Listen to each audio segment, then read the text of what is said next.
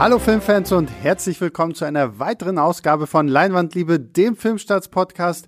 Ich bin Sebastian Gertschikow und wie immer nicht alleine. Ähm, mir zugeschaltet sind zwei wunderbare Menschen, von denen einer gedacht hat, dass er mit dem anderen wunderbaren Menschen heute das erste Mal reden würde in einem Podcast, aber dem ist nicht so. Wir können uns nur auf Teufel komm raus nicht mehr daran erinnern, welchen Podcast wir in dieser Konstellation zu dritt schon gemacht haben. Äh, deswegen, also falls es jemand von euch da draußen schneller herausfindet als wir äh, an leinwandliebe.filmstarts.de, könnt ihr uns sagen, äh, welchen Podcast wir zusammen gemacht haben. Ähm, so, jetzt habe ich lange genug ein Mysterium darum gemacht, mit wem ich hier heute rede. Und zum einen habe ich äh, den lieben Julius wieder mit dabei. Hallo Julius. Hallo Sebastian. Und äh, auf der anderen Leitung haben wir den Tobi. Hallo Tobi. Hallo Sebastian, hallo Julius, hallo aus dem Homeoffice Wedding. Genau. Und, und jetzt nur zur Aufklärung, also es ist Tobi, der geglaubt hat, dass er heute das erste Mal mit äh, Julius im Podcast spricht. Ähm, das ist aber nicht so, weil wir haben Skype hier angemacht und da steht schon ein, ähm, ein, ein, ähm, ein, ein Anruf, der etwa eine Stunde gedauert hat irgendwie und ich habe keine Ahnung. Ich muss nachher, glaube ich, mal in unsere Liste gucken, weil da müsste es ja eigentlich drinstehen. Wir sind ja, ja. wir sind ja hervorragende Listenführer und ähm, wissen ja eigentlich, wann wir was über was gesprochen haben. Also ein Blick in die Leinwandliebe Archive sollte dieses Mysterium genau. aufklären können. Ja, aber ich will ja die Leute dazu bringen, dass sie uns tolle E-Mails schreiben. Von daher. Kann auf jeden Fall kein besonders gutes Gespräch gewesen sein. sonst das, uns, das kann ich, das kann ich mir gar nicht vorstellen, Tobias. Das kann ich mir nicht vorstellen. Das war bestimmt ein hervorragendes Gespräch. Danke, Julius, danke. Genau das wollte ich auch gerade sagen. Ja, so, jetzt war kurze Pause, weil ich noch einen kleinen Schluck trinken musste. Das darf übrigens unser Technikmensch hier im Büro nie erfahren, dass ich hier die ganze Zeit, während alle im Homeoffice sind, dieses Podcast-Studio zu, gegen jede Regel verwende und hier auch äh, meine Getränke mit benutze. okay. Zum Glück hast du das jetzt nicht gerade in aller Öffentlichkeit gesagt. Nein, weil ich weiß, dass André unseren Podcast nicht hört. Und wenn du ihn doch hörst, André, herzlich willkommen bei Leinwandliebe. Das, diese, diese Getränke, diese Getränkeregel wird aber auch echt zum Problem. Äh, und zwar, weil wir bald einen Weihnachtspodcast aufnehmen, eine Weihnachtsfolge, die wir dann ähm, eben zu Überraschung Weihnachten bringen wollen. Und da ich schon die, äh, dafür ich schon die Anfrage bekommen habe, ob man dabei saufen darf. So Glühwein und so. Ja, wir machen hier einfach eine Feuerzangenbowle und dann mitten im Studio. Das wird äh, alle Studio-Mitarbeiter sicherlich hier noch sehr viel mehr freuen. Aber wie gesagt, das ist jetzt nur mal der Test, ob André unseren, äh, André ist unser Technikmensch hier im Büro, ob André unseren Podcast hört, weil spätestens in einer Woche dann oder so kann ich berichten, ob er sich bei mir gemeldet hat oder nicht. Ja, okay. oder wir brauchen halt dann einen neuen Moderator.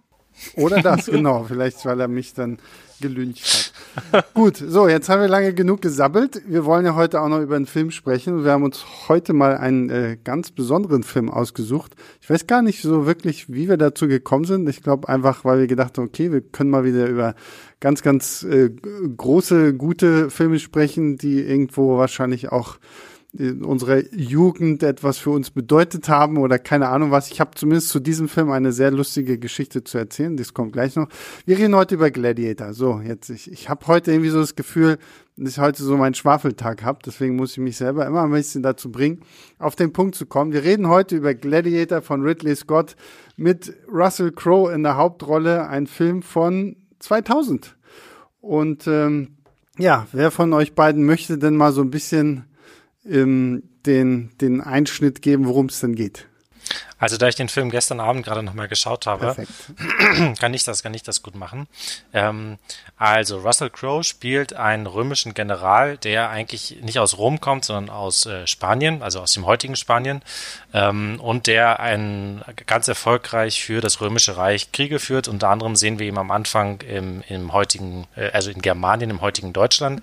Ähm, und möchte sich eigentlich zur Ruhe setzen danach, möchte zurück zu seiner Frau und seinem, seinem Sohn und ähm, wird dann aber gegen seinen Willen in politische Intrigen verwickelt. Der Kaiser, der aktuelle, wird von seinem machthungrigen Sohn, gespielt von, also Commodus heißt er, gespielt von Joaquin Phoenix, äh, getötet, weil der selber an die Macht kommen möchte und äh, vor allem, weil der Vater halt eben, also der eigentliche Kaiser, der ursprüngliche Kaiser, ähm, Russell Crowes Maximus als seinen Nachfolger gewissermaßen ernannt hat. Und ähm, daraufhin wird also die Familie ermordet von Maximus. Russell Crowe wird äh, als Sklave verkauft und wird zum Gladiator und muss sich quasi ähm, äh, in der Gladiatorenrangliste hochkämpfen, um wieder zurück nach Rom zu kommen und eine Chance auf Rache zu, zu haben. Und bei den Gladiatoren trifft er den großen deutschen Ausnahmeschauspieler Ralf Möller. Oder Ralf Müller? Heißt er Ralf Müller? Ralf oder? Müller. Ralf Müller, unser Mann in Hollywood. ja, genau. Mensch. Unser Mann in Hollywood. Ähm, der der deutsche Arnold Schwarzenegger, ähm, Ralf Möller spielt auch einen Gladiator. Das fand ich irgendwie immer toll. Vor allem, ich weiß, kann mich noch ganz genau daran erinnern, dass damals, als dieser Film in die Kinos gekommen ist, halt wirklich genau solche Artikel, so, unser Mann in Hollywood, ah, hier Ralf Möller und so, so gefühlt ist er irgendwie was, so ein bisschen in so einer Mini-Nebenrolle in diesem Film zu sehen, aber okay, gut. okay, ähm, ja, Mensch, dieser Film hat jetzt auch schon ähm, 20 Jahre auf dem Buckel. Habt ihr ihn dann damals irgendwie direkt im Kino gesehen oder habt ihr ihn erst später irgendwie geschaut? Ja, und äh, ich durfte den ja eigentlich noch gar nicht sehen, zumindest nicht in Deutschland. Denn ich war damals im Jahre 2000, als der ins Kino kam, der Gladiator, 15 Jahre alt, aber das ist ein FSK 16 Film. Hm. Und ich hatte das Glück, dass ich nicht in Deutschland war, sondern zu einem, äh, zu einer Klassenfahrt in England. Ah, okay. Wo wo entweder, das weiß ich nicht mehr so genau, ähm, wir einfach irgendwie ins Kino gekommen sind oder aber der Film eine, eine 15er Freigabe hatte. In den USA, äh, Quatsch, in, in Großbritannien ist die 15er Freigabe die 16er Freigabe quasi. Also die haben gar keine 16er, die haben glaube ich eine 15er und dann auch eine 17er oder 18er Freigabe. Also könnte das gut hinkommen. Mhm. Ja, da haben wir uns sehr drüber gefreut, weil das einer der, also zumindest für mich als jemand, der sowieso in seiner Kindheit kaum was gucken durfte, einer der ersten so brutalen Filme war. Ne? Mm, und der hat uns echt, äh, echt beeinflusst, könnte man sagen. Also ich, ich, weiß noch, wie wir, wie wir danach, wie mit dem, mit dem Ohrwurm vom Score, von diesem Hans Zimmer Score im Kopf rausgekommen sind und diese, diese Gladiatorengeste wiederholt haben. Das macht immer der, der Maximus, wenn der in die Arena kommt, dann nimmt er immer so ein bisschen Sand aus dem Boden, aus irgendwelchen Gründen, und, und, und wäscht sich damit die Hände. Ich, ich weiß nicht mhm. genau, warum er das macht, aber das haben wir dann auch getan. Naja, kann ich mir vorstellen. Äh, nee, also bei mir, ich bin tatsächlich ein bisschen jünger als der Kollege Tobias ähm, und war halt äh, erst zwölf, als der Film in die Kinos gekommen ist ähm, und durfte ihn dementsprechend natürlich nicht sehen. Das war also einer von diesen Titeln, wo ich mich aber noch sehr gut dran erinnere, wie so in mit ehrfürchtigem Raunen auf dem Schulhof davon erzählt wurde und vor allem natürlich damals, wenn man halt so zwölf, dreizehn war, von den brutalen Kampfszenen, ja. wo irgendwie jemand so einen Morgenstern voll in die Fresse bekommt und sowas und ähm, dann irgendwann halt ähm, Jahre später so im, im Fernsehen. Das ist auch einer von diesen Filmen, den ich immer und immer wieder so im Fernsehen gesehen habe, mal auch nur so ausschnittsweise äh, damals in der äh, guten, weiß ich nicht, alten Zeit, wo man noch Fernsehen oder wo ich zumindest noch Fernsehen geschaut habe. ja. ja, ich habe den auch im Kino gesehen. Das ist ganz witzig, weil bei uns in Rostock wurde damals jahrelang äh, das äh, Kino Kapitol restauriert und renoviert. Und es ist halt wirklich direkt in der Innenstadt eigentlich so das eins der altehrwürdigen Kinohäuser, was wir da damals so in Rostock noch hatten. Und mit, mit der Eröffnung von diesem Kapitol kam, sollte halt auch dann ähm, Gladiator ins Kino kommen. Und ich weiß noch, ich war damals mit meinem äh, besten Kumpel, sind wir, ah oh, ja, geil, wir gucken jetzt Gladiator. Und ähm, dann saßen wir da ganz aufgeregt und ah, jetzt gucken wir Gladiator. Und dann sollte der Film losgehen. Und was geht stattdessen los? Der Stromausfall. Und dann war wirklich, dann saßen wir da in diesem dunklen äh, Kinosaal und haben gesagt, okay, geht jetzt, gehört das schon zur Vorstellung oder kommt da noch irgendwas anderes? Bis dann irgendwann ein äh, Kinomitarbeiter kam und meinte, ja, es tut ihm sehr leid, aber sie hätten gerade hier irgendwie Stromausfall und sie müssten uns erstmal das Geld zurückerstatten und wir mögen doch bitte an einem anderen Tag wiederkommen und uns Gladiator angucken. Ähm, und ich glaube, dann habe ich Gladiator nicht mal in dem Kino geguckt, sondern in irgendeinem anderen Kino, was es dann damals noch in Rostock gab, weil da hatten wir tatsächlich noch ein paar mehr Kinos. Ähm, ja, das ist meine lustige Geschichte zum Thema Gladiator. Ich bin leider nie dann irgendwie vor meiner Haustür auf die Knie gegangen und habe den Boden vom Garten genommen und gesagt, so jetzt ziehe ich in die Schlacht gegen Mutter und sage, nein, ich esse mein Brokkoli nicht. Äh, aber gut. So, das waren jetzt all unsere tollen Geschichten, wie wir mit diesem Film zum ersten Mal in Berührung gekommen sind. Fangen wir jetzt mal mit dem Film selbst an. Ähm, und da muss ich ja sagen, ich war damals schon schwer begeistert, einfach nur von dem Einstieg, den Ridley Scott wählt. Also diese große Schlacht, in die wir ja wirklich sofort reingeworfen werden zwischen den Römern und den Germanen und wo sich dann halt auch einfach diese diese schiere Unmenge an Legionären zeigt und wo wir Maximus ja dann auch gleich erleben als großen Strategen, der ja dann noch so im, im Geheimen da im, im, im Wald dann noch irgendwie so eine Reitertruppe versteckt hat, so dass sie diese Barbaren einkesseln können. Und wenn dann diese ganze Feuersbrunst da losgelassen wird von den Katapulten, also da war ich damals schon schwer beeindruckt und als, als ich ihn jetzt nochmal geguckt habe, war ich nicht weniger schwer beeindruckt. Wie fandet ihr beide diesen Einstieg? Wirklich äh, grandios, aus den Gründen, die du genannt hast, also einfach, weil er sozusagen bombastisch ist, aber auch aus zwei anderen ähm, Gründen. Zum einen ist das eine sozusagen eine erzählerisch sehr, sehr starke Einleitung. Man, man bekommt sofort das Wichtigste mit über die Welt, in der das spielt und über den Helden Maximus. Und zum anderen muss ich sagen, da können wir vielleicht später nochmal drauf eingehen, aber da, das ist ja so eine, so eine Figur, dieser, dieser Maximus, der im Grunde der absolut perfekte Held ist. Und ich hätte, hatte jetzt so ein bisschen auch die Befürchtung, als ich ihn nochmal geschaut habe nach all der Zeit, dass das ähm, sozusagen, dass sich diese, diese Heldenverehrung dann in irgendwelchen Schlachten und Kampfszenen fortsetzt, die irgendwie so total, ähm, so total verherrlichtend gedreht sind. Aber das ist überhaupt nicht so, sondern diese Schlacht ist unfassbar ähm, rau und blutig. Und das, das, das mochte ich total, dass du also sozusagen einerseits hast du diesen, diesen, diesen strahlenden Helden Maximus, aber sozusagen die, die brutale Realität, der er gegenübersteht, nämlich diese, diese Schlacht und auch später die Gladiatorenkämpfe, die sind ähm, wuchtig und rau und eklig. Ja, es ist ein bisschen langweilig, kann ich eigentlich nichts anderes sagen, als euch zuzustimmen. Ähm, ich vor allem das mit dem, mit dem, ähm, mit dem strahlenden Helden Maximus habe ich mir auch aufgeschrieben und halt eben, dass dieser Anfang so gut funktioniert, um halt äh, die Figur zu umreißen. Man erfährt das Wichtigste schon, man erfährt sozusagen, ähm, wie diese Figur tickt und wie es äh, kriegt vielleicht auch sogar schon einen Vorgeschmack darauf, wie es wie es weitergeht mit ihr oder wo die Reise hingeht und halt eben auch, dass diese Kämpfe am Anfang halt eben alles andere sind als jetzt irgendwie so ein ähm, also ich, ich mag zum Beispiel auch äh, 300 sehr gerne von Zack Snyder, aber das ist halt eben, da werden halt die Kämpfe so, so komplett zu so einem Spektakel einfach in, inszeniert mhm. und halt als großer ähm, als großes Schlachtengemälde, was irgendwie jetzt ähm, einfach bombastisch aussieht und so, aber hier geht es halt wirklich darum, einfach zu zeigen, ähm, nein, das ist schmutzig und das ist brutal und es sterben dabei Menschen und es ist kein Spaß und, und nichts Tolles, äh, wenn man sich gegenseitig abschlachtet und mit Pfeil und Bogen beschießt. Ja, 300 wäre mein genaues Gegenbeispiel. Genau, ja.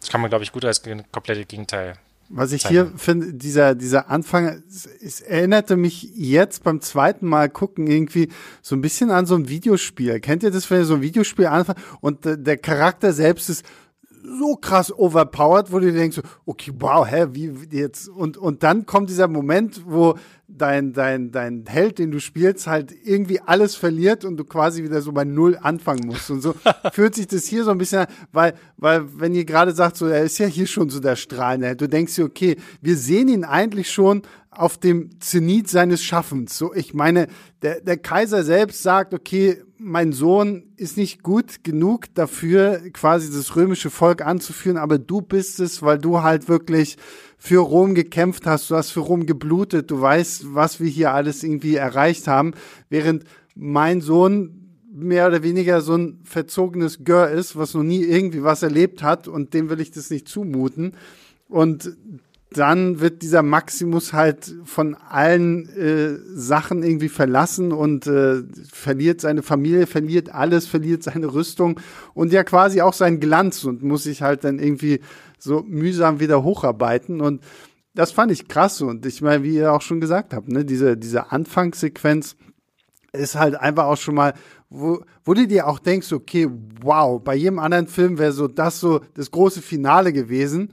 Und es hat auch so ein bisschen was, finde ich, von Bond. So, wir, wir, setzen dann so einen Punkt an, wo eine Mission endet, nur damit dann die nächste halt irgendwie weitergeht. Und äh, das fand ich echt unglaublich stark. Also diese Szene kann ich auch jetzt immer wieder noch gerne gucken, weil sie einfach auch so toll inszeniert ist und so dieses, dieses Kriegswirren da zwischen diesen Legionären und den Barbaren einfach so wunderbar darstellt. Ich weiß nicht, ich habe jetzt diese äh, Netflix-Serie Barbaren nicht gesehen, aber ich stelle mir vor, dass es nicht ansatzweise so toll aussieht.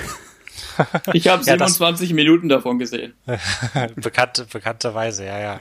ähm, das mit dem gut aussehen ist aber ist ein gutes Stichwort. Ähm, tatsächlich habe ich das nämlich auch gedacht. Ähm, ein wahnsinnig wichtiger Teil oder wichtiges äh, Aspekt daran ist, äh, was man nicht unterschätzen sollte, ist, dass halt dieser Film, obwohl er jetzt 20 Jahre alt ist, immer noch so gut aussieht und halt eben abgesehen davon, dass Russell Crowe mittlerweile doppelt so viel wiegt, ähm, eigentlich, eigentlich nicht so aussieht, als wäre er, also nicht, nicht veraltet wirkt oder sowas. Also mhm. man erkennt es eigentlich nur an den, daran, dass die Darsteller heute alle älter sind. Ähm, aber es und gibt ein halt bisschen keine, an den Digitaleffekten. Hier und Bitte? da ein bisschen an den Digitaleffekten. Nee, das fand ich eben gar nicht. Also ich habe nämlich wirklich jetzt gedacht, wo ich ihn jetzt nochmal gesehen habe, man sieht eigentlich bei keiner einzigen Szene, dass der hier irgendwelche Effekte schlecht gealtert sind. Also da sogar selbst sowas wie äh, Jurassic Park, der ja normalerweise immer so als das Beispiel für wunderbar gealterte ähm, visuelle Effekte hergenommen wird. Mhm. Klar gibt's diese tollen T-Rex-Szenen und sowas, aber es gibt halt eben dann auch diese Szenen, wo die diese großen Dinosaurier da im, im Tageslicht und dann sieht man schon so ein bisschen, dass es halt eben nicht mehr taufrisch und so klar. Aber bei Gladiator ist mir ehrlich gesagt nichts aufgefallen, wo ich gedacht habe, oder das sieht ja irgendwie nicht mehr so richtig toll aus.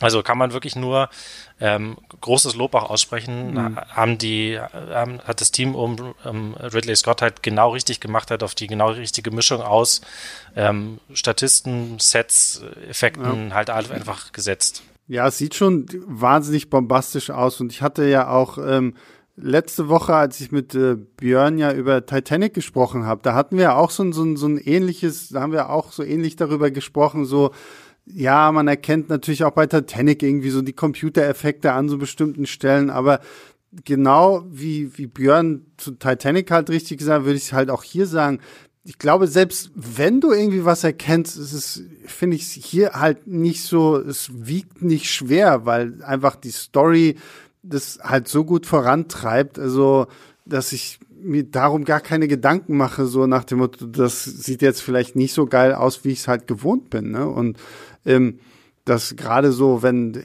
allein dieser, dieser Einzug von, von Commodus nach Rom, also ist ja an Bombast eigentlich kaum noch irgendwie zu, zu überbieten und natürlich ist da wahnsinnig viel einfach am Computer entstanden, aber ich finde, so wie, wie Ridley Scott das einsetzt, ist halt einfach, es trägt zu dieser Story einfach so unglaublich gut bei. Ich fand das echt großartig. Also ich ja. finde, man sieht die Computereffekte ein bisschen, wenn es um Rom geht, also um Panoramen, in denen man die ganze Stadt zu sehen bekommt. Aber das sind wenige Szenen und ich will da auch gar nicht einen großen Punkt draus machen, weil es einfach mhm. nicht besonders ins Gewicht fällt. Ja. Ähm, dann, ähm, wenn, wir haben ja jetzt über die Eingangsszene gesprochen und dann finde ich, ähm, fährt der Film ja so ein bisschen zweigleisig. Wir haben auf, auf der einen Seite natürlich mehr im, im Fokus der Geschichte natürlich äh, alles rund um Maximus und wer quasi vom, vom kleinen Gladiator zum Gladiator wird, der einen äh, Kaiser irgendwie die Stirn bietet. Und wir haben halt, und ich finde, das kann man auch nicht oft genug sagen, einen großartigen, großartigen Joaquin Phoenix in der Rolle von diesem Commodus, wo wir dann halt so ein bisschen dieses ganze Ränkespiel ähm, rund um den römischen Senat und ihn halt als äh, Cäsar sehen. Ähm, ich weiß immer gar nicht so richtig, auch jetzt so beim wiederholten Gucken, welche Story mir davon besser gefällt. Ich habe manchmal so, so Momente, wo ich denke, okay, eigentlich finde ich die Story, so dieses politische rund um, um Joaquin Phoenix fast schon spannender als die ja doch recht simpel gestrickte Heldenstory, die sich dann um äh, Russell Crowes Maximus äh, entfädelt. Wie seht ihr das? Also es ist auf jeden Fall, äh, schafft da Ridley Scott auch eine gute Balance zwischen diesen beiden Geschichten hin und her zu wechseln. Es sind halt immer so, das weiß ich jetzt schwer zu sagen, aber ich würde mal sagen, so 15 Minuten Blöcke oder sowas. Und, hm. und das ist nicht so, dass man ständig hin und her schneidet und dann ständig aus der einen Story rausgerissen wird und wieder in die andere reinge reingeworfen wird und sowas, sondern es ist eher so, dass wenn immer die, ähm, sowieso gerade ein Wendepunkt erreicht ist oder halt irgendwie ein, eine Zäsur oder sowas, dann geht man nochmal wieder zurück und es ist auch häufig sehr elegant geschnitten, also wie dann hin und her gewechselt wird. Ich erinnere mich irgendwie an, an eine Sequenz, wo man irgendwie sieht, wie Russell Crowe ähm, guckt halt irgendwie nach oben in den Himmel und dann macht die Kamera so eine Art Schwenk und dann wird halt quasi übergeleitet und man ist auf einmal in Rom. Mhm. Und, und, und dann beginnt sozusagen der, der Handlungsstrang dort vor Ort mit, mit Commodus und seiner Schwester. Ähm, und ähm, das kann ich auf jeden Fall sagen. Allerdings, ähm, so richtig, richtig begeistert hat er mich, das kann ich jetzt vielleicht schon mal vorwegnehmen, jetzt beim, beim erneuten Gucken nicht mehr, nicht mehr so wie die ersten Male. Und ähm, das lag, habe ich das Gefühl, auch ein bisschen daran tatsächlich, obwohl es widerspricht sich jetzt so ein bisschen, aber es lag auch tatsächlich daran, dass es diese beiden Handlungsstränge gab, habe ich irgendwie das Gefühl, weil ähm, es sich dann doch in meiner Wahrnehmung ein bisschen gezogen hat. Ähm, hm. Vielleicht auch, weil sozusagen halt zwei Geschichten parallel erzählt werden. Da möchte ich mal hart widersprechen, Julian. Schön, endlich mal ein paar, endlich mal ein bisschen kontrovers hier. Lass uns in die Arena gehen. ja. ähm, ich finde, dass sich der Film, und das ist eine Sache, die ich ihm auch nach, jetzt nach der neuen Sichtung, nach, nach vielen Jahren, der ersten neuen Sichtung zugute halte, halt wirklich gar nicht zieht. Also in Klammern höchstens ein bisschen in dieser Extended-Fassung, die ich ähm, zufällig gesehen habe. Ich wusste gar nicht, dass die Extended-Fassung ist, aber es gibt eine ja. davon, die hat Ja, ich habe hab die nämlich auch gesehen. Können wir auch jeden Fall nochmal drüber sprechen. Ja, also da gibt es sozusagen unnötige Wiederholungen, aber ansonsten finde ich nicht, dass sich der zieht und ich glaube, der Grund ist, dass ich an einem Punkt anderer Meinung bin als ihr, nämlich ich finde gar nicht, dass diese beiden Handlungsstränge so sehr parallel laufen, wie ihr das gerade beschrieben habt. Dadurch, dass nämlich der Maximus also seine sozusagen persönliche Geschichte, ne? Er ähm, wird, äh, er sollte ja eigentlich Thron, oder nicht Thronfolger, aber er sollte halt der neue Cäsar werden und dann wird ihm das genommen und ähm, seine Familie wird umgebracht und er möchte Rache.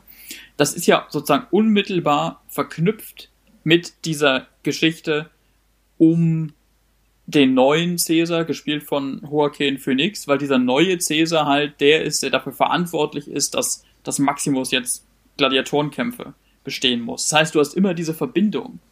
Und du weißt, es wird auf eine Konfrontation hinauslaufen. Und das, mhm. das kommt ja im Film auch schon vor. Also der Maximus wird ja dann zum, zu einem Rebellen, der es schafft, immer mehr von sozusagen das römische Volk zu beeindrucken, während der ähm, Cäsar, der neue böse Cäsar sozusagen in der Gunst des, des Volkes sinkt oder die Angst hat, in der Gunst des Volkes zu sinken, bis es dann zum Schluss in dieser grandiosen ähm, Nacht- und Nebel-Mordaktion sozusagen äh, zusammenläuft, beziehungsweise dann in der Konfrontation von Cäsar und Maximus in der Arena. Mhm. Ähm, ja, das stimme ich dir auf jeden Fall auch zu. Also ich denke, wir, wir spoilern der Hirne, ist ja ein 20 Jahre alter Film, da sind wir normalerweise, nehmen wir da ja eher keine Rücksicht oder? Ja, ja. ja. ja. Ich glaube, ich habe auch gerade einfach Fakten geschaffen. Ja, ja so, so wie es deine Art ist. ähm, ja, ich stimme dir zu. Natürlich sind diese beiden Handelsstränge äh, verknüpft, aber wo du das jetzt mit der Konfrontation gerade schon angesprochen hast, das war zum Beispiel was, was mir ähm, so ein bisschen aufgestoßen ist jetzt beim, was weiß ich, wie viel Mal schauen und seit zum ersten Mal seit ein paar Jahren. Ähm, es gibt tatsächlich dreimal so eine Konfrontation zwischen Commodus und Maximus in irgendeiner Arena, wo sie sich irgendwie gegenüberstehen, aber erst beim dritten Mal erfolgt dann irgendwie der Show, äh, der, der, der finale, der Showdown oder der finale Kampf mhm. oder sowas. Und es war so ein bisschen was, wo ich gedacht habe, hm, ähm, ich war mir auch nicht mehr so hundertprozentig sicher, ob das jetzt schon die Szene ist, in der dann der, das Duell kommt. Und dann habe ich, ach nee, stimmt, das ist jetzt ja erst noch, wo sie sich zum ersten Mal äh, bedrohlich gegenüberstehen und irgendwie so ein mhm. Machtspielchen machen und dann noch, noch mal und dann beim dritten Mal erst kommt dann der, der Kampf, wo, wo dann äh, Commodus getötet wird von Maximus. Ähm, und dann kommt halt eben noch dazu, tatsächlich in der Extended Edition, die ich gestern auch geschaut habe, ich glaube auch zum ersten Mal, weil ich den sonst halt immer im Fernsehen geschaut habe. Ich glaube, ich habe mich sonst noch nie hingesetzt und habe irgendwie Gladiator auf, auf DVD oder, oder Blu-ray oder so geschaut.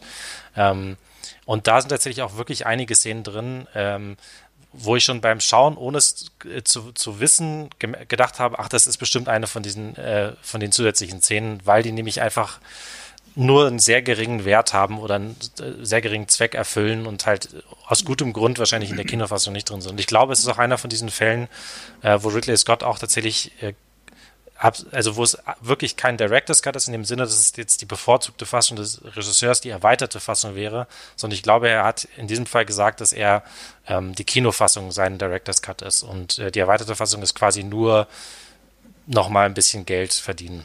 Was, was für eine Szene sprichst du jetzt genau an? Weil ich kann jetzt gerade nicht sagen, ich weiß, ich habe ihn halt auf Amazon Prime, glaube ich, geguckt. Ich genau, da gibt es die erweiterte Fassung. Also, ah, okay, also das heißt, du hast die erweiterte Fassung. Genau, was geguckt. mir zum Beispiel okay. aufgefallen ist, ist diese Szene, wo ziemlich direkt nach der Schlacht, wo, äh, wo Maximus so ein, so ein Feldlazarett besucht und läuft da irgendwie rum und es, das ist nochmal eine von diesen Szenen, die im Prinzip dazu dienen, um zu zeigen, okay, da werden äh, äh, sind einige Leute, einige mhm. von seinen geliebten Kriegern und, und, und Kameraden irgendwie gestorben und das äh, Krieg ist was Schlimmes, aber es ist nichts, was nicht schon irgendwie in anderen Szenen auch ja. ähm, etabliert worden wäre. Also zum ein Beispiel jetzt. Mhm. Ja, die sind wirklich nur Füllmaterial, diese Szenen, weil sie im Grunde, und das ist auch der Grund, warum Scott dagegen war, bloß sozusagen bestehende Informationen kopieren. Also ein Beispiel, ähm, wir wissen, dass der Commodus ein, ein machtgeiler, böser Widerling ist. Und dann gibt's aber noch mal eine Szene, wo man sieht, wie er zwei von den Soldaten, die am Anfang dafür verantwortlich waren, dass der Maximus entkommt, exekutieren lässt. Mhm. Ja, und es ist sozusagen eine für sich genommen sehr, sehr starke Szene, aber die braucht man an dieser Stelle des Films einfach nicht. Und dann kommt ja noch dazu, dass dann, ich glaube, es sind ähm, irgendwie gute oder 20 Minuten oder sowas. Und das ist, ist es für eine erweiterte Fassung schon viel und das ist auch nicht schlecht, weil normalerweise, also gerne gibt es ja dann noch mal so eine erweiterte Fassung, die dann zweieinhalb Minuten länger ist und halt irgendwie nur eigentlich nur aus drei anderen Blickwinkeln beträgt und noch irgendwie so eine Szene, die irgendwie rausgeschnitten wurde.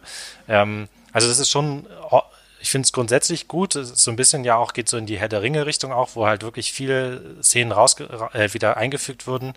Ähm, aber in diesem Fall sind so wie Tobias richtig meinte, halt wirklich viele Sachen, die eigentlich nicht so richtig nötig wären.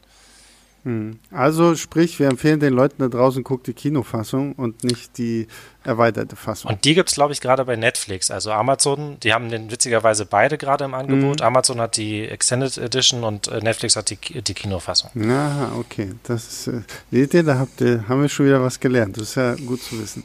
Ja, aber ich muss auch sagen, so, also jetzt so beim wiederholten Male gucken, vielleicht lag es jetzt dann auch wirklich daran, dass ich jetzt halt die Extended-Fassung geguckt habe. Vielleicht muss ich mir wirklich nochmal in der Kinofassung angucken. Aber zumindest diese längere Fassung, die ja dann wirklich auch knapp an der Drei-Stunden-Marke kratzt, ähm, war ich irgendwann auch so an diesem Punkt okay, jetzt, jetzt aber, na, noch nicht. Und jetzt aber. Na los, aber jetzt so. Und ähm, ich finde auch gerade ähm, in dem Punkt, wenn wir dann halt so in, in Rom wirklich angekommen sind, da, da habe ich teilweise das Gefühl, äh, Ridley Scott möchte so ein bisschen Scorsese-mäßig da irgendwie noch diese ganzen äh, unterschwelligen Mafia-artigen Verschwörungen, die der Senat denn irgendwie gegenüber dem neuen Kaiser führt, denn da durchführen äh, und ähm, allein diese Szene, wenn so Soldaten des Kaisers dann irgendwie so die Verschwörer irgendwie beiseite bringen wollen und so. Ich musste immer so zwangsläufig so ein bisschen an diese Szene aus Casino denken, wenn zu House of the Rising Sun so diese ganzen alten Mafiosi da irgendwie so nach und nach umgebracht werden. Ähm, hat mich hier jetzt irgendwie total in diesem Film, ich weiß auch nicht, warum, so genau an diese Szene erinnert. Ähm, aber grundsätzlich glaube ich, finde ich es halt gut, dass wir diesen Fokus auf Maximus haben und der wirklich einfach eine recht simple Story irgendwie verfolgt. So, ne? Dieses werd einfach so, so Kone der Barbar mäßig, so werd ein trainier einfach, werd der beste Kämpfer, den es gibt und äh, dann jubeln dir alle zu, während mit, mit Commodus ja auch so ein bisschen so dieser mehr so dieser Aspekt des äh, Historienfilms halt noch so mit rumkommt und wir so ein bisschen mehr darüber erfahren, wie hat es eigentlich funktioniert nach, äh, ähm, wenn, wenn ein Kaiser stirbt, was passiert dann quasi im, in, in Rom? Dann ähm, gehen wir doch mal vielleicht tatsächlich so ein bisschen auf die Schauspieler ein, weil Russell Crowe, ich habe die ganze Zeit überlegt, das war nicht Russell Crowes großer Durchbruch, oder? Also bei mir schon. Ähm, aber ich, ich, ja, war damals halt noch 15. Bestimmt in der öffentlichen Wahrnehmung, aber ähm, ich glaube, ähm, das ist auf jeden Fall sein er hat ja dafür auch seinen Oscar bekommen als großer Hauptdarsteller und das gilt mhm. aber so ein bisschen als der, als einer von diesen Filmen, wo er quasi oder so ein so ein ähm, so ein äh, äh, verspätete ausgleichende Gerechtigkeits-Oscar, weil er, glaube davor war er für Inside Man mhm. äh, heißt er so, Inside Man? Ja, äh, nominiert und hat da nicht gewonnen und dann hat er sozusagen dann im Jahr später dann den verdienten Oscar für, für einen Film bekommen, für den er sicherlich auch verdient hat, aber ist jetzt nicht unbedingt seine allerstärkste Schauspielrolle ist. So in dem ja. Sinne, dass er jetzt hier irgendwie mal alles zeigen kann, was er, was er, was er drauf hat. Auch wenn er natürlich als, äh, äh, als Maximus ähm, natürlich ein, äh, eine, eine tolle Performance auch abliefert und so, ist ja klar. Er ist wirklich ein unfassbarer Held. Ja, muss ich auch sagen. Also ich glaube, im, im direkten Vergleich, weil ich meine, dass auch Joaquin Phoenix ja für mhm. den Oscar als bester Nebendarsteller irgendwie nominiert war.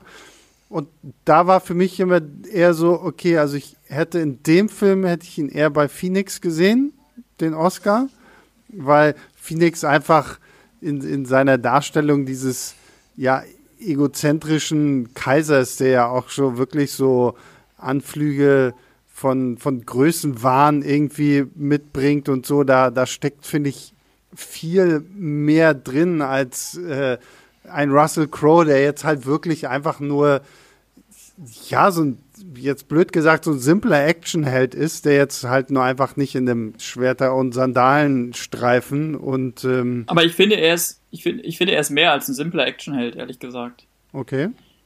Also, ich, ich finde, dass, dass der einfach so ein, ähm, so, so, so, so ein sehr großes Charisma natürlich hat. Das, das muss man mitbringen. Sowas kann man wahrscheinlich als Schauspieler auch nicht lernen. Das bringt der, ähm, der Russell Crowe auf jeden, jeden Fall mit und, und er schafft es einfach, diese Figur nicht nur zu jemandem zu machen, zumindest ging es mir so, den man, ähm, den man bewundert, sondern auch einen irgendwie, wo man der, der Kumpel sein möchte von ihm. Mhm. So, man, also, man, man möchte mit ihm in die Schlacht ziehen, auch wenn ich irgendwie eigentlich eher pazifistisch drauf bin, aber ich glaube, für, für Maximus würde ich mich aufs Schwert würde ich mich dann doch aufs, aufs Pferd schwingen und ähm, mein, mein Schwert äh, gegen die Barbaren erheben. ähm, man, man, man möchte der, der Sohnemann sein, der, der von, äh, von Maximus äh, erzählt bekommt, wie man ein guter Herrscher wird. Ähm, ich, ich kann mir vorstellen, dass, ähm, dass diverse Damen äh, äh gerne äh, ja, ähm, Na, red ich, Ehefrau red ich jetzt oder Geliebte, nicht in Teufelsküche hier. Oder, oder oder, oder beides sein wollen, der, der ist einfach so anschlussfähig, dieser, dieser, dieser, dieser Maximus. Und dafür muss man ähm, äh, auch Russell Crowe einfach danken. Ja, also das ist auf jeden Fall ähm, äh, eine, eine auch sehr beachtliche Leistung, dass er halt diese Figur zu so einem, zu jemandem macht, dem, dem man halt ihm auch komplett glaubt, dass er halt sowohl das äh, komplette Vertrauen und die, die, die Zuneigung seiner, seiner Soldaten problemlos gewonnen hat, als auch dann halt eben, was sich ja dann sozusagen wie ein Spiegelbild im Laufe des Films herausstellt, dann halt eben sich da zum Anführer und zum, zum ähm, Vorbild und vielleicht zum Mentor sogar für diese Gladiatoren halt irgendwie hm. äh, hocharbeitet. Ähm, das glaubt man Ridley Scott, äh, Quatsch, äh, Russell Crowe natürlich ohne Probleme. Ähm, und trotzdem, äh, wie wir auch schon am Anfang gesagt haben, oder das Besondere ist dann halt dabei, dass das aber eigentlich so eine Figur ist, die halt eigentlich nicht besonders spannend ist. Und mhm. ähm, das liegt ja daran, nicht. dass sie halt eben so eine, eigentlich keine Fehler hat. Sie hat keine, äh, ähm, der, eigentlich alles, was er anpackt, gelingt ihm und er ist eigentlich in allem, was er anpackt, der Beste. Und es, äh, in vielen anderen Filmen wäre das ein großer Kritikpunkt, wo man sagen würde, ah, aber diese Figur ist doch total langweilig mhm. und mit so jemandem kann man sich doch nicht identifizieren, der hat überhaupt keine Fehler und sowas. Und hier funktioniert das halt einfach ähm, wegen allem drumherum und natürlich aber auch wegen Russell Crowe. Ich wollte gerade sagen, vor allen Dingen finde ich, ist es hier aber auch so dieses ganze Drumherum, weil letztendlich gerade so dieses Drumherum uns eigentlich so zeigt, okay, ähm, vor, bevor wir ihn kennengelernt haben, lief bei ihm halt auch nicht alles so, so, so rund. Und das finde ich halt so spannend. Da ist über sie haben wir jetzt noch gar nicht gesprochen, die Schwester von Commodus, die äh, Lucilla, ähm, gespielt von Conny Nielsen. Ähm, die hatte ja offensichtlich früher mal auch irgendeine Beziehung zu, zu Maximus, was nicht so ganz gelaufen ist. Es wird ja, finde ich, auch, im, vielleicht geht es auch nur mir so, aber ich, ich habe immer so das Gefühl, dieser Film macht auch so ein bisschen Andeutungen, dass ihr Sohn, dieser Lucius, irgendwo möglicherweise auch der Sohn von Maximus sein könnte. Ich weiß, dass das zumindest mal auch eine Idee war für ein Gladiator 2. Darüber reden wir dann gleich noch ausführlich, dass es sich tatsächlich so rausstellt, dass es irgendwie der Sohn von Maximus gewesen sein könnte. Und ich finde, der Film deutet das schon irgendwo auch so ein bisschen an. Und hier gibt es halt eine Szene, die die mag ich sehr und die finde ich steht so für all das, was wir, worüber wir jetzt gerade in Bezug auf Russell Crowe gesprochen haben. Und zwar, wenn Lucius da mit irgendwelchen Bediensteten so Schwertkampf spielt. Und dann kommt halt sein Onkel, der, der Cäsar rein und fragt, oh Mensch, was spielst du da? Spielst du äh, äh, Cäsar-Kämpfen hier? Und, und er so, nein, ich spiele Gladiator-Kämpfe. Und sein Onkel, wie, wie kannst du denn einen Gladiator? Das ist so das, das Fußvolk schlechthin. Die sind da, um zu sterben und für unsere Unterhaltung zu dienen. Und ähm, da zeigt sich halt einfach auch so die, diese So-Kraft, die dieser Maximus denn in Rom irgendwie entwickelt hat, dass er halt wirklich ähm, einfach mal einen Kaiser aussticht und das quasi selbst beim, beim Neffen des Kaisers höchstpersönlich irgendwie. Und das mochte ich irgendwie immer so, diese, auch allein auch wie, wie ähm, Joaquin Phoenix das denn spielt, so, so dieses Entsetzen, so wie, du, du, du himmelst nicht mich an, sondern diesen, diesen Lump da in der Arena, das äh, fand ich sehr, sehr toll. Ja, ich sag mal so, wenn der Film heute rausgekommen wäre, hätte es bestimmt bei Filmstarts auch einen Artikel gegeben, wo irgendwie die Fantheorie mhm. äh, dargelegt wird, warum, warum Lucius der, ja. der Sohn von Maximus in Wahrheit ist. Ja, auf jeden Fall. Und wie gesagt, ich meine, vor allem, es ist ja auch ganz zum Anfang erzählt sie auch, ja, ich habe einen Sohn, er ist acht Jahre alt. Und dann sagt er auch, oh ja, genauso wie mein Sohn. So, so ich dachte, okay, gut, aber dann ich meine, gut, wenn sein Sohn auch acht Jahre alt ist, dann müsste ja irgendwie zeitgleich irgendwie diese Affäre noch mit äh, dieser Lucille.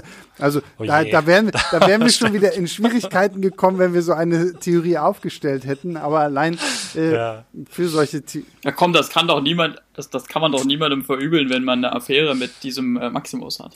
Achso, ja, also okay. das, das, jetzt, jetzt kommt Tobi wieder mit seinem Man-Crush auf äh, Maximus, aber okay, gut. Aber es würde halt auch die Figur Maximus gleichzeitig ein deutliches bisschen unsympathischer Natürlich, machen. absolut. Seine, ja. seine ach so geliebte Ehefrau, die er zu Hause, genau. zu der er anscheinend also oft mal so dringend oder angeblich so dringend zurückfindet, ja. in Wahrheit betrogen hat, während er gleichzeitig. Julius, es würde jeden Menschen unsympathischer machen, aber nicht Maximus. Ah, okay, ja, wer okay, weiß, okay. wer weiß, wer weiß. ähm, was, was sagt ihr denn zu äh, Joaquin Phoenix als so den ja, bösen Kaiser? Ähm, auch das ist eine Performance, die ich, äh, die so ein bisschen verloren hat in meiner, in meiner Wahrnehmung. Ähm, ich ihn dann doch ein bisschen zu, ähm, weiß nicht, ähm, wie sagt man OneNote auf, auf Deutsch, also so ein bisschen zu, zu sehr in, in eine Richtung und ohne, also der hat sozusagen nur eine, eine Masche, er will unbedingt Kaiser werden anstelle des Kaisers mhm. und ähm, ist halt irgendwie, ähm, steht auf seine Schwester und ist irgendwie ein Widerling. Und äh, so richtig, also Joaquin Phoenix ist ein toller, toller Schauspieler, ein fantastischer Schauspieler, ohne Frage. Aber ich mag auf jeden Fall spätere, ähm, spätere Leistungen von ihm oder spätere Rollen in anderen Filmen lieber, weil er da halt eben vielleicht ein bisschen mehr bisschen mehr Bandbreite mhm. zeigen kann, ein bisschen mehr äh, so verschiedene äh, äh, Aspekte rausarbeiten kann als hier. Und hier ist halt einfach, Commodus ist halt einfach. Hier wirkt er, hier Böse. wirkte er mir fast schon ein bisschen Game of Thrones sich, äh, bevor es denn überhaupt irgendwie so richtig mit Game of Thrones losging. So allein so die Liebe zu seiner Schwester und all das. Ja, ja, ja, stimmt. Ja, man, man, man könnte meinen, dass Game of Thrones diese ganzen Sachen, die Game of Thrones zugeschrieben werden, nicht erfunden hat, ne? Unglaublich. man könnte ja. meinen, das gab's alles schon mal. Nee. Ich weiß aber gar nicht, wann ich, ist denn der erste Game of Thrones? Ist das vor, wann ist das erste Buch rausgekommen? War das vor Gladiator? Ja, das ist ja egal, aber ich weiß, also, ja. das ist ja halt wirklich, meine, selbst ein George R. Martin hat ja Inspiration im, im, in den Rosenkriegen Englands irgendwie gefunden. Also, Absolut. Also, ja, ja, dass da natürlich ja, und, irgendwie Überschneidungen sind und so, ist klar. Aber ich finde tatsächlich, ich habe so das Gefühl, dass so gerade so, dass, dass solche Filme wie Gladiator halt Game of Thrones halt wirklich so von der Optik her auch sehr beeinflusst haben. Also ich finde allein, wenn Commodus und seine Schwester da in diesem Wagen ganz zu, zum Anfang da aufs Schlachtfeld gefahren werden und da ankommen, ich hatte wirklich so dieses, dieses Bild vor Augen, wie äh, King Baratheon das erste Mal auf Winterfell ankommt und wir dann quasi so die ganzen Lannisters da zu Gesicht bekommen, wenn sie aus dieser Kutsche steigen. Und ähm, ja, also ich glaube, das ist gerade jetzt so 20 Jahre danach, wenn man diesen Film guckt, dann kann man immer noch mal irgendwie schön sehen, so wo denn da so die Einflüsse sind. Weil ich meine, was mit Gladiator auch ja gelungen ist, darüber haben wir jetzt auch noch nicht gesprochen, ist, Historienfilme, das war ja eigentlich tot. Also ich meine, ja, kein, kein Mensch mehr hat sich irgendwie dafür interessiert und auf einmal gab es dann nach Gladiator hier Serien, Rome und keine Ahnung was. Und ich glaube, da war auch so ein bisschen das Gefühl, dass man da Ridley Scott viel für danken muss, dass wahrscheinlich dann auch letztendlich so Serien wie Game of Thrones überhaupt, dass man gesagt hat, okay, ja, die Leute stehen so ein bisschen auf dieses altertümliche ähm, und äh, wir können das ja da wirklich noch weiter ausbauen. Ja, ja, ja, und also ich meine, dann gab es auch noch Troja und äh, Alexander und sowas. Also es gab dann in den frühen oder in den 2000er Jahren dann wirklich so ein bisschen so ein Revival. Ja.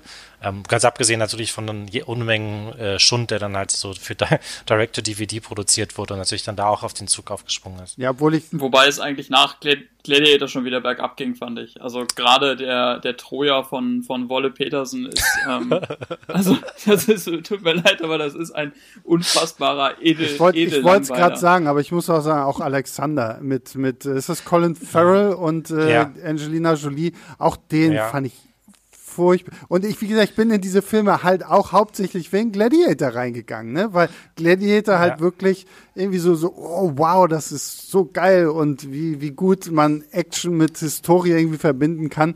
Und das waren dann auch so beides so Beispiele, die mir halt wirklich persönlich selbst gar nicht zugesagt. Aber Julius wollte zu dem Punkt noch was genau. sagen. Genau. Ähm, das ist nämlich der genau umgekehrte Fall wie bei Gladiator. Sowohl bei Troja als auch gerade bei Alexander sind die ähm, erweiterten Fassungen wesentlich, wesentlich okay, besser. Okay. Also bei ähm, Alexander ist halt auch so ein Fall, wo es, glaube ich, der heißt, glaube ich, Final Cut oder so. Und der ist irgendwie auch so, also ich weiß jetzt nicht genau, aber mindestens eine halbe Stunde länger, mhm. äh, würde ich sagen. Und der wirklich auch der ganze Film dann ein anderer danach ist. So wie es ja auch Ridley Scott ein paar Mal gemacht hat. Also Ridley Scott zum Beispiel, denke ich da jetzt an Königreich der Himmel, wo wir auch gerade so bei Historiensachen sind, der in der Kinofassung so okay ist, aber halt in der erweiterten Fassung wirklich ein richtig guter Mittelalterfilm. Ich denke bei Ridley Oder halt Scott und Fassung eher immer ein Blade Runner. Das wäre jetzt mein nächstes Beispiel gewesen. Genau, Blade Runner natürlich auch mittlerweile der Final Cut wahrscheinlich wenige Leute widersprechen würden, dass das halt auch die beste Version des Films ist. Obwohl ich zum Beispiel ähm, bei Blade Runner, ich habe nie diese Kinofassung gesehen, wo es ja noch diesen Harrison Ford als Offsprecher gibt und äh, sowas ja. halt. Und ich, ich würde es gerne mal sehen, nur ich, ich weiß, es gibt, glaube ich, irgendeine so Ausgabe, wo alle sieben Schnittfassungen oder so irgendwie in einer Box sind, aber wo ich mir denke, ah, ich werde mir das im Leben auch nicht alles angucken. Und dann ist mir irgendwie das Geld ein bisschen nicht. zu schade für. Aber ja, ja, kann ich durchaus verstehen. Ähm, ja, dann würde ich mal sagen, ähm, ach nein, Moment, ha. Ich kann es ja nicht glauben, dass ich derjenige bin, der den Soundtrack mal ansprechen muss. Ähm, weil es ist immer so komisch, also weil wir hatten auch letztens irgendwie ähm, eine äh, Zuhörerzuschrift, wo es halt auch darum ging, ja Mensch, und bei dem und dem Film hättet ihr noch ein bisschen mehr über den Soundtrack sprechen können und so. Und ich merke es immer bei mir, ich finde Soundtracks immer sehr toll. Ich höre auch sehr gerne einfach nur so Soundtracks, aber dadurch, dass so, so, so ein Soundtrack einfach so, so, so, so ein innerer Bestandteil des Films ist, vergesse ich teilweise einfach darüber zu sprechen, weil ich mir einfach denke, ja klar, es gehört halt dazu, so, weil ohne den Soundtrack wäre es nicht toll. Was mir bei dem Film jetzt aber aufgefallen ist, und ich weiß nicht, vielleicht ging es auch nur mir so, ich habe die ganze Zeit Fluch der Karibik dabei gehört. Also, ich meine, Hans Zimmer ja, hat ja. ja dann auch später ähm, die Musik für Fluch der Karibik gemacht, aber es gibt teilweise so ähm, äh, Musikstücke in Gladiator, wo ich gedacht habe, okay, gut, hast du die gerade irgendwie von, von Fluch der Karibik einfach nur rübergenommen oder äh, und naja, wenn dann andersrum. Ja, genau. Aber, ja, aber dadurch, dass es ja halt durch, durch Fluch der Karibik irgendwie so viel größer hat mich tatsächlich manchmal der Soundtrack wirklich ein bisschen aus dem Film geworfen, weil ich gedacht habe, Moment, warum sehe ich jetzt den äh, so gut aussehenden Maximus und nicht äh, Captain Jack Sparrow? Also ja, das hat mich tatsächlich ich weiß, was du meinst. Ich weiß, was du meinst. Also es ist auf jeden Fall einer, äh, es finden sich so, so Bausteine oder Versatzstücke ja. äh, wieder, das würde ich auch sagen. Ähm, wobei für mich persönlich Fluch der Karibik auf jeden, auf jeden Fall wesentlich, äh, wesentlich lieber mag. Also ich habe jetzt hier auch tatsächlich wieder drüber nachgedacht, dass ich den Film jetzt nochmal geschaut habe. Es sind halt, es ist auf jeden Fall ein sehr effektiver Soundtrack. Mhm. Ich glaube, das liefert Hans Zimmer immer. Ja. Ähm, da kann man sich auf jeden Fall auf ihn verlassen. Aber ich würde nicht sagen, dass das einer seiner besten ist, auch wenn es, glaube ich, viele Leute den sehr gerne mhm. mögen. Aber ich finde es dann dafür eben doch ein bisschen zu, ähm, zu wenig abwechslungsreich ja. vor allem. Und, und so, also es gibt halt im Prinzip gibt es halt so zwei Themen mehr oder weniger, die halt dann immer mal wieder, das eine ist halt irgendwie so das Kampf und das andere ist so ein bisschen was halt eben auch bei diesem bekannten Stück Now We Are Free, was äh, Lisa Gerard dann singt, mhm. äh, was, was jeder kennt, was dann halt ganz am Schluss im, im Film und dann während der Credit-Zeit kommt ähm, und so. Und dann halt und, Fluch der Karibik. Und, zwischendrin, und zwischendrin findet man immer wieder so Baustelle, äh, Baustellen, die Hans Zimmer gerne in, so immer mal wieder verwendet mhm. hat, ähm, die halt einfach auch effektiv funktionieren. Dann halt irgendwie jetzt ist die große Schlacht und jetzt ist irgendwie die große, äh, was weiß ich, die große romantische Szene oder sowas zu, äh, zu symbolisieren. Und, mhm. ähm, ich spreche auf jeden Fall auch immer gerne über Soundtracks. Also, wenn wir das, kann ich gerne, ja. kann ich immer gerne auch was dazu sagen. Äh, gut, dann würde ich mal sagen, wir machen jetzt vielleicht einen kurzen Cut. Jeder gibt noch mal ein kurzes Fazit und eine Wertung zu Gladiator, bevor wir dann über einen Aspekt dieses Films sprechen müssen, nämlich die geplante Fortsetzung, was ja hier tatsächlich teils auch recht absurde und äh, lustige Ausmaße irgendwie angenommen hat. Deswegen, äh, Tobi, fang du doch vielleicht einfach mal an. Was würdest du Gladiator geben und einfach noch mal ein kurzes Fazit? Also Gladiator steht ja in der Tradition von äh, anderen Monumentalfilmen, von denen manche so wie Ben Hur Klassiker sind. Und für mich ist Gladiator ein moderner Klassiker, der alles hat, was so einen Film ausmacht. Ähm, von den Schauspielerleistungen, allen voran Russell Crowe, äh, den ich ja zur Genüge gelobt habe, ähm, über die Inszenierung, da vor allem das dass es eben in den, in den, in den Kampfszenen nicht so, ähm, so pompös ist, sondern tatsächlich rau und brutal, bis hin zum, zum Soundtrack ähm, stimmt das sozusagen äh, komplett und hat mich ähm, beim jetzt äh, Schauen nach vielen Jahren Pause tatsächlich wieder deutlich mehr eingenommen, als ich vorher gedacht hätte. Ähm, deswegen ist das für mich, wie gesagt, ein, ein Klassiker und ganz persönlich würde ich ihm 4,5 Sterne geben. Mhm. Ja, bei mir ist es halt, wie, wie schon angedeutet, ähm, so ein bisschen gegen das Gegenteil von dem, was Tobias gerade gesagt hat. Also bei mir ist er jetzt eher äh, gesunken in der, in der Wertschätzung, was aber nicht heißt, dass ich ihn schlecht finde, Gott bewahre. Also es ist, ich würde immer noch 3,5 Sterne geben. Ähm, wie aber schon gesagt, kann ich jetzt nicht behaupten, dass er mich jetzt äh, beim erneuten Schauen nochmal so begeistert hat, so wie damals mhm. vor vielen Jahren. Ja, da muss ich mich tatsächlich Julius anschließen. Ähm, und ich ärgere mich jetzt so ein bisschen, dass ich diesen Extended Cut ja dann offensichtlich einfach so durch Zufall geguckt habe, weil ich weiß, ich fand damals, als ich den Film im Kino, ich war hin und weg. Ich fand, damit hätte ich wirklich dann viereinhalb Sterne gegeben, weil ich war wirklich total geflasht damals von diesem Film. Und jetzt diese, dieser Extended Cut, der ja, wie wir jetzt gelernt haben, irgendwie gefühlt 20 Minuten länger ist, ähm, den merkt man halt schon, leider Gottes an, dass da viele Sachen mit dabei sind, die es nicht gebraucht hätte. Deswegen würde ich mich in diesem Fall den dreieinhalb von Julius anschließen, weil es trotz allem immer noch ein toller Film ist, der toll aussieht, toll gespielt ist. Aber ich glaube, ich müsste mir wirklich irgendwann nochmal, wenn ich jetzt so die Erinnerung an den Extended Cut so ein bisschen verarbeitet habe, mir einfach nochmal die, die Kinofassung anschauen ähm, wo ich wahrscheinlich dann eher wieder bei der Wertung von Tobi sein würde. Ähm, aber im Moment, wie gesagt, Extended Cut ist schuld, ähm, bin ich da ein bisschen von ab.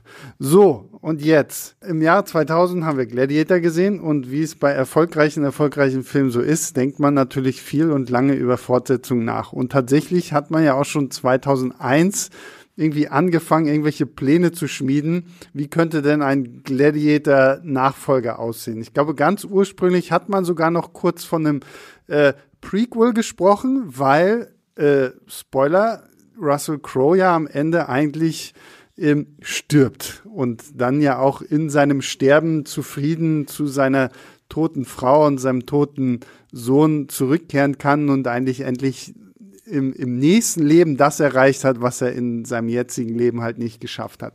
Dann ist man irgendwie dazu übergegangen zu sagen, nein, wir wollen doch eine Fortsetzung machen. Die sollte dann ja irgendwie ein paar Jahre danach spielen und ursprünglich, glaube ich, war ja die Idee, dass es sich dann erstmal um Lucius dreht und wo ja dann auch über diese Theorie hatten wir ja vorher schon gesprochen, er versucht herauszufinden, wer sein wahrer Vater gewesen ist und sich dann ja wahrscheinlich irgendwo auch herausgestellt hätte, dass Maximus sein Vater ist. Dann kam aber Russell Crowe irgendwie wieder mit an Bord, der auf einmal Interesse hatte. Oh ja, Mensch, Gladiator, ja, gerne, Fortsetzung. Und dann war natürlich das Problem irgendwie, ja, aber du bist ja eigentlich tot. Und dann, und dann wird es ein, erstmal nicht ganz so absurd, weil dann hatte man die Idee zu sagen, okay, wir machen es wie der Pate 2, wo wir quasi auch, wir haben die, die, die normale Geschichte mit Michael Corleone, die ja weitergeführt wird, und wir sehen aber auch quasi die Vorgeschichte von Vito Corleone, wie er halt überhaupt zum Paten wurde, dass man das so irgendwie verarbeitet, um halt Russell Crowe auch noch im Film zu haben. Ähm, das wurde dann irgendwie aber auch wieder ad acta geworfen. Dann wurde der Sänger äh, Nick Cave irgendwie engagiert, der ein Drehbuch, das geschrieben hat, das dann komplett gaga wurde, weil dann das fängt, glaube ich, irgendwie in der in der Nachwelt, in der Unterwelt an und verschiedene Gottheiten äh, beschwören quasi Maximus wieder auf und also es wird dann irgendwann alles sehr absurd. Ich glaube, jetzt im Augenblick ist man wieder so ein bisschen an diesem Punkt angekommen, wo man wahrscheinlich den Fokus irgendwie auf Lucius legt. Aber Russell Crowe soll trotzdem irgendwie ja noch mit dabei sein. So, das war so die kurze Einführung in Sachen, wie verrückt kann man denn denken, muss man denn denken, ähm, um hier irgendwie eine Fortsetzung zu haben. Deswegen erstmal für euch die Frage, ähm, Braucht es dazu eine Fortsetzung? Nein. Also. Nee, aber ich will den Nick Cave-Film sehen. Was willst du sehen? ich will den Nick Cave, ich will den Nick Cave-Film sehen. Ja, da kann ich mich Tobias anschließen, aber ähm, um den Gedanken noch schnell zu Ende zu bringen, also es ist tatsächlich äh, eine äh, ein Film, der hat einfach in wirklich jeder Hinsicht einfach abgeschlossen ist. Mhm. Es ist nicht so wie bei das wie bei Marvel am Schluss noch was in der Postkredit-Szene ja. angeteased wird. Es ist nicht so, dass halt dass man irgendwie denkt, hm, da bräuchte man doch jetzt ein Gladiator Cinematic Universe oder sowas. Und es ist halt wirklich, es ist halt einfach noch ein klassischer Film, in dem Handlungsstränge abgeschlossen werden. Ja. Ich meine, wenn man überhaupt für irgendwas äh, argumentieren könnte, dann, dann müsste man sozusagen ähm, äh, könnte man noch zeigen, was mit äh, ähm, Jamon Hanzus Figur auf dem Heimweg passiert ist. Danke, danke, das wollte ich gerade sagen. Vor allen Dingen, was ich bei ihm, die, über ihn haben wir ja noch nicht gesprochen. Sein, er heißt Juba und ist ja ein ähm, ein, ein Nubier, der auch als Gladiator irgendwie kämpft. Und das Witzige ist, weil das ist mir jetzt auch erst aufgefallen, während ich den Film geguckt habe und weil ich ja schon den Hintergedanken hatte, okay, wir werden ja auch über eine mögliche Fortsetzung sprechen. Und er sagt ja auch noch im Film, ja, wir werden uns wiedersehen, aber noch nicht heute. So ich gedacht, okay, geil, dann mach doch einfach so ein Gladiator 2 mit ihm in der Hauptrolle so, was so, so, wie so ein, so ein Gladiator irgendwie weitergeht. Aber. Spin-off. Ja, sozusagen. genau, ja, richtig. Genau. ja, nee, aber ich meine, abgesehen davon, ähm, es gibt halt nichts mehr zu erzählen und die Hauptfigur ist tot und die ist wirklich, ja. und es wäre halt, ähm, es wäre halt ein absoluter Verrat an der Figur, wie man irgendwie sagen würde, ähm, nein, er ist doch nur ins Koma gefallen und wacht 20 Jahre später wieder auf oder sowas. Das ist halt alles, alles ja, lächerlich ja. und das würde halt das, das, Ende von Gladiator komplett ruinieren. Ähm, äh, und trotzdem möchte ich, möchte ich Tobias zustimmen und ihm sagen, ich möchte unbedingt noch dieses Nick Cave-Ding sehen und vor allem ist das Allerbeste, wenn man sich halt vorstellt, dass man halt einfach den 20 Jahre älteren Russell Crowe die ganze Zeit in dieser Rolle sieht, der halt mit seinem dicken Bauch jetzt die ganze Zeit rumläuft und irgendwie den Gladiator nochmal spielt. Vor allen Dingen, ich meine, weil du hast es ja zum Beispiel so ein Film wie Matrix. Ich meine, der ist in sich auch abgeschlossen und der hat kein Matrix 2 und 3 gebraucht. Aber der Film bietet es natürlich durchaus an zu sagen, okay, du kannst daraus natürlich noch weitere Geschichten spinnen. Bei Gladiator bin ich vollkommen bei dir. Der Film ist perfekt so für sich als Einzelstück. Und ich habe auch so das Gefühl, allein die Tatsache, dass wir nach 19 Jahren immer noch nicht irgendwie den Ansatz einer Produktion oder irgendwie was haben, die jetzt wirklich mit Arbeitstitel Gladiator 2 ist, ähm, spricht eigentlich dafür, dass man keine so wirkliche Idee hat, sondern einfach nur so diesen Wunsch, so, oh ja Mensch, da man noch eine Fortsetzung zu, zu machen, wäre ja gar nicht schlecht. Und ich glaube, wenn sie es jemals machen, dann sollten sie halt wirklich diese Nick Cave-Variante nehmen, weil die ist schon wieder, die klingt halt einfach schon wieder so komplett absurd mit, weil es halt wirklich Götter und, und Wiederauferstehung, vor allem der, ich glaube, der heißt auch irgendwie Christ Killer oder irgendwie sowas. Also, ähm, ja, wobei das eigentlich Quatsch ist, weil er eigentlich ist das, soweit ich das verstanden habe, ist, wird dann äh, ähm, wird dann Maximus quasi zum Verteidiger des Christentums des Frühen, weil ja. also, er wird dann, er wird dann irgendwie wieder, also er wacht in diesem Jenseits auf und dann wird er wiederbelebt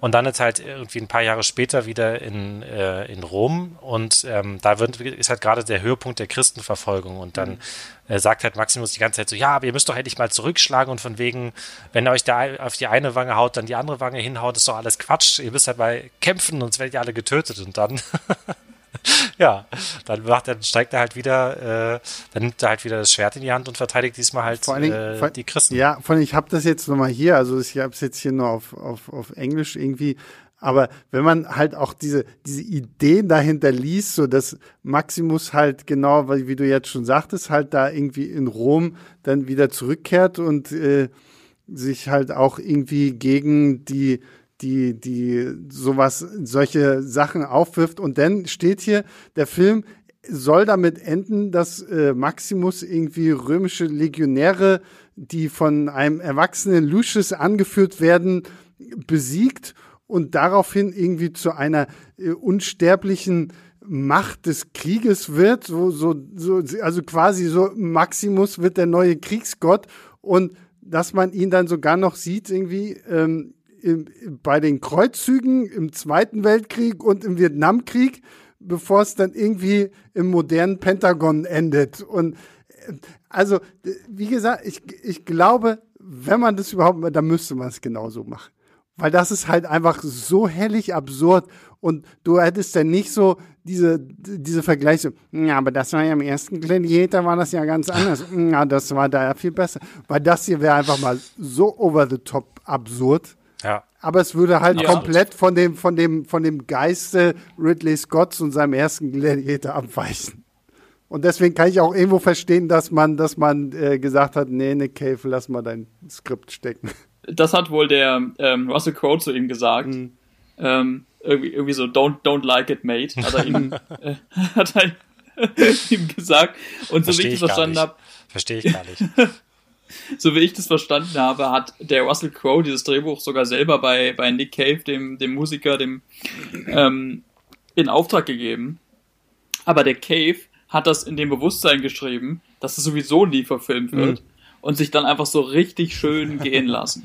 Aber ganz ehrlich, also dieses Drehbuch, es wirkt wirklich so, als wäre das nicht von einem Menschen geschrieben worden, von so einer KI. Weißt du, ihr habt das habt ihr vielleicht auch schon mal irgendwie gesehen. Das gab es jetzt in den letzten ja. Jahren so ein paar Mal, dass irgendjemand gesagt hat, hey, ich habe alle Batman-Filme in eine KI eingeführt mhm. und dann hat die KI ein Drehbuch geschrieben und da kommen dann so lustige Sachen raus, wie dass irgendwie Batman seinen Butler Alfred nach dem Joker wirft oder sowas, weil die KI es halt eben nicht genau verstanden ja. hat. Und dieses Drehbuch ist wirklich so voller solcher absurden Szenen und, und so und dann auch so Elemente, die irgendwie wieder aufgegriffen werden, wo man aber denkt, das ist doch jetzt nicht das, das Zentrale von, von mhm. Gladiator. Irgendwie ist es so ein totaler Fetisch um diesen Brustpanzer von, von Maximus, der in diesem Drehbuch aufgemacht wird und irgendwie ständig wird dieser komische Brustpanzer erwähnt. Ja, ich würde sagen, dass das, so da, da kommt so Tobis Man-Crush wieder durch. Das ja. ist offensichtlich, oh, sein Brustpanzer, hm, ganz wichtig. Ja. Also, ah, aber ich herrlich. muss, ich, ich, ich will da kurz widersprechen. Ähm, äh, äh, und es liegt nicht nur daran, dass ich Russell Crowe offenkundig sehr attraktiv finde, ähm, ist, ich finde, dass dieses ganze, diese ganze Geschichte, die sich Nick Cave da ausgedacht hat, die hat schon eine gewisse Konsistenz. Also, natürlich würde das überhaupt nicht passen zu, zu Gladiator 1. Mhm. Ähm, allein schon deswegen, weil natürlich dieser Film abgeschlossen ist, das hattet ihr ja richtig gesagt. Mm, und weil es im ersten Film keine Götter gibt. Also beziehungsweise es wird natürlich über Götter geredet, aber wir sehen sie mhm. nicht. Das heißt, es bleibt die Möglichkeit offen, dass es eben nur ein Glaube ist, aber die nicht existieren. Wohingegen in Gladiator 2 davon ausgegangen wird, äh, es gibt sie. Mhm, ja. Also ich habe den Anfang des Drehbuchs gelesen und da wacht halt der äh, Maximus auf in so einer Zwischenwelt. Also das ist wie so, ein, so eine Zwischenstation, so also habe ich es jedenfalls verstanden, eben zwischen dem Diesseits, aus dem er kommt, und dem Jenseits. Und, und trifft halt Götter. Mhm. Ne? Also er hat dann direkt mit denen zu tun und, es, und ähm, da hat sich dann Nick Cave einfach gedacht, na gut, also im, im, ersten Film wird über die Götter geredet, das Ganze spielt, hat also eine gewisse, hat also einen gewissen Bezug zur Mythologie der Römer, dann äh, drehe ich es halt ein, ein, Stück weiter. So. Also, das ist schon, das ist nicht so völlig äh, sozusagen versatzstückartig und, und irre, sondern es, es folgt einfach einer anderen Prämisse. Wo aber der, diese Geschichte durchaus ähm, sozusagen äh, konsistent ist im Hinblick auf den ersten Film, ist, dass der Antrieb von Maximus auch in dieser Nick Cave-Geschichte weiterhin der ist, dass er einfach seine Familie wiedersehen möchte. Also wir sehen ja im ersten Film nicht deutlich, dass er, dass er sie trifft und Nick Cave hat sich einfach gedacht, naja gut, äh, ich baue da jetzt nochmal ein Hindernis ein. Ah, das Problem, und, das ähm, Problem ist, das klingt schon wie, und dann komme ich wieder mit Videospielen, es klingt halt wie God of War und Kratos. So, der verliert doch auch irgendwie seine Familie und tut irgendwie alles und kämpft gegen Götter und wird selbst zum Gott und keine Ahnung was.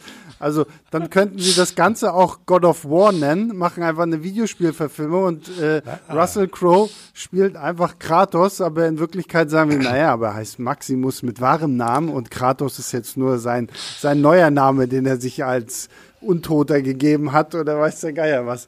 Also ich glaube, wenn sie es jemals mal, klar, also ich würde diesen Film nach allem, was wir jetzt darüber gehört haben und wie wir darüber geredet, würde ihn schon gerne sehen, weil er klingt irgendwo absurd genug, dass er auch irgendwo gut sein könnte. Aber ich glaube, realistisch betrachtet, wenn sie irgendwas machen, dann sollten sie halt äh, Spencer Treat Clark nehmen, der ja den, den jungen Lucius gespielt hat der ja jetzt dann auch im richtigen Alter dafür sein würde, um zu sagen, okay, jetzt ist er halt nach 20 Jahren oder so erwachsen geworden und äh, ist irgendwie selber Kaiser geworden, da wäre es natürlich ein ganz anderer Film, in dem halt ein Russell Crowe auch nicht mal wirklich viel zu tun hat. Aber die Tatsache, dass er halt so, auch so involviert in diesen Film ist, spricht natürlich dafür, dass man irgendwas finden muss, um ihn da wieder mit reinzupacken. Wo ich mir denke, ja, dann lasst es halt einfach. Wenn ihr keine vernünftige Idee habt, da, oder macht halt diese Godfather 2 Sache, dass man irgendwie nochmal Rückblenden von ihm sieht. Aber dafür ist Russell Crowe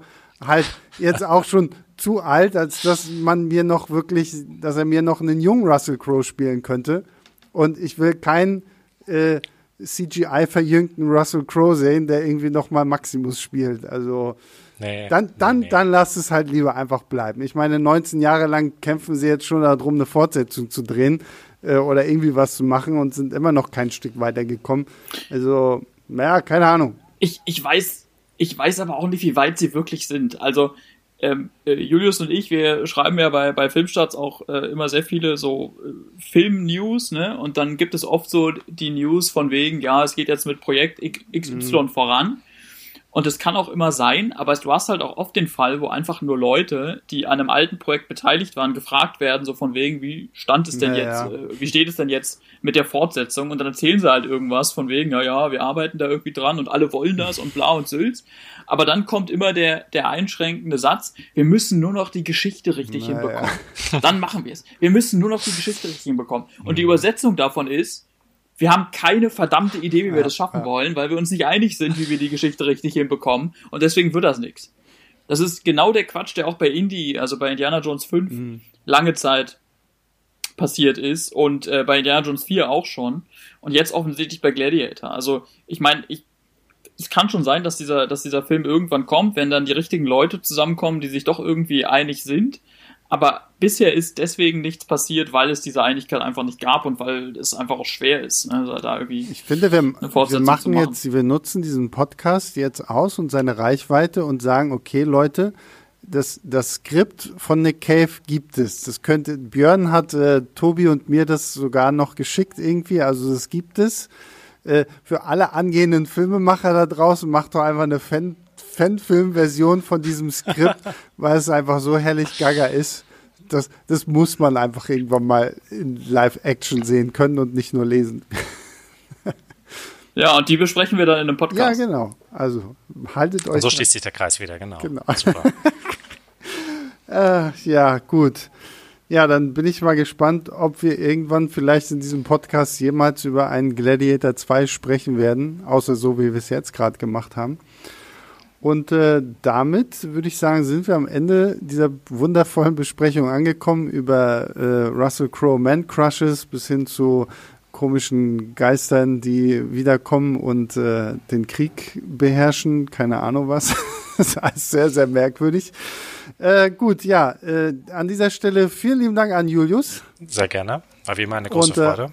Ja, und äh, ich, ich finde noch raus, welchen äh, Podcast wir zu dritt hier in dieser Runde gemacht haben. Bitte doch. Ähm, und äh, vielen Dank natürlich auch an Tobi, dass du dabei warst und uns von deinem Man Crush auf Russell Crowe berichtet hast.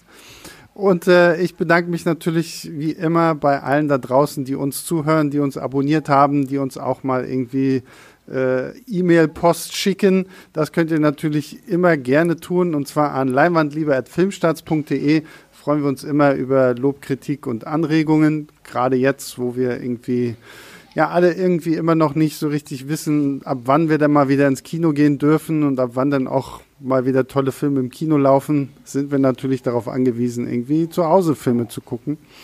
Ähm, deswegen, also wenn ihr da irgendeine Idee habt oder irgendeinen Film, wo ihr glaubt, den müssen wir unbedingt mal besprechen hier im Podcast, dann schreibt uns das an leinwandlieber.filmstarts.de.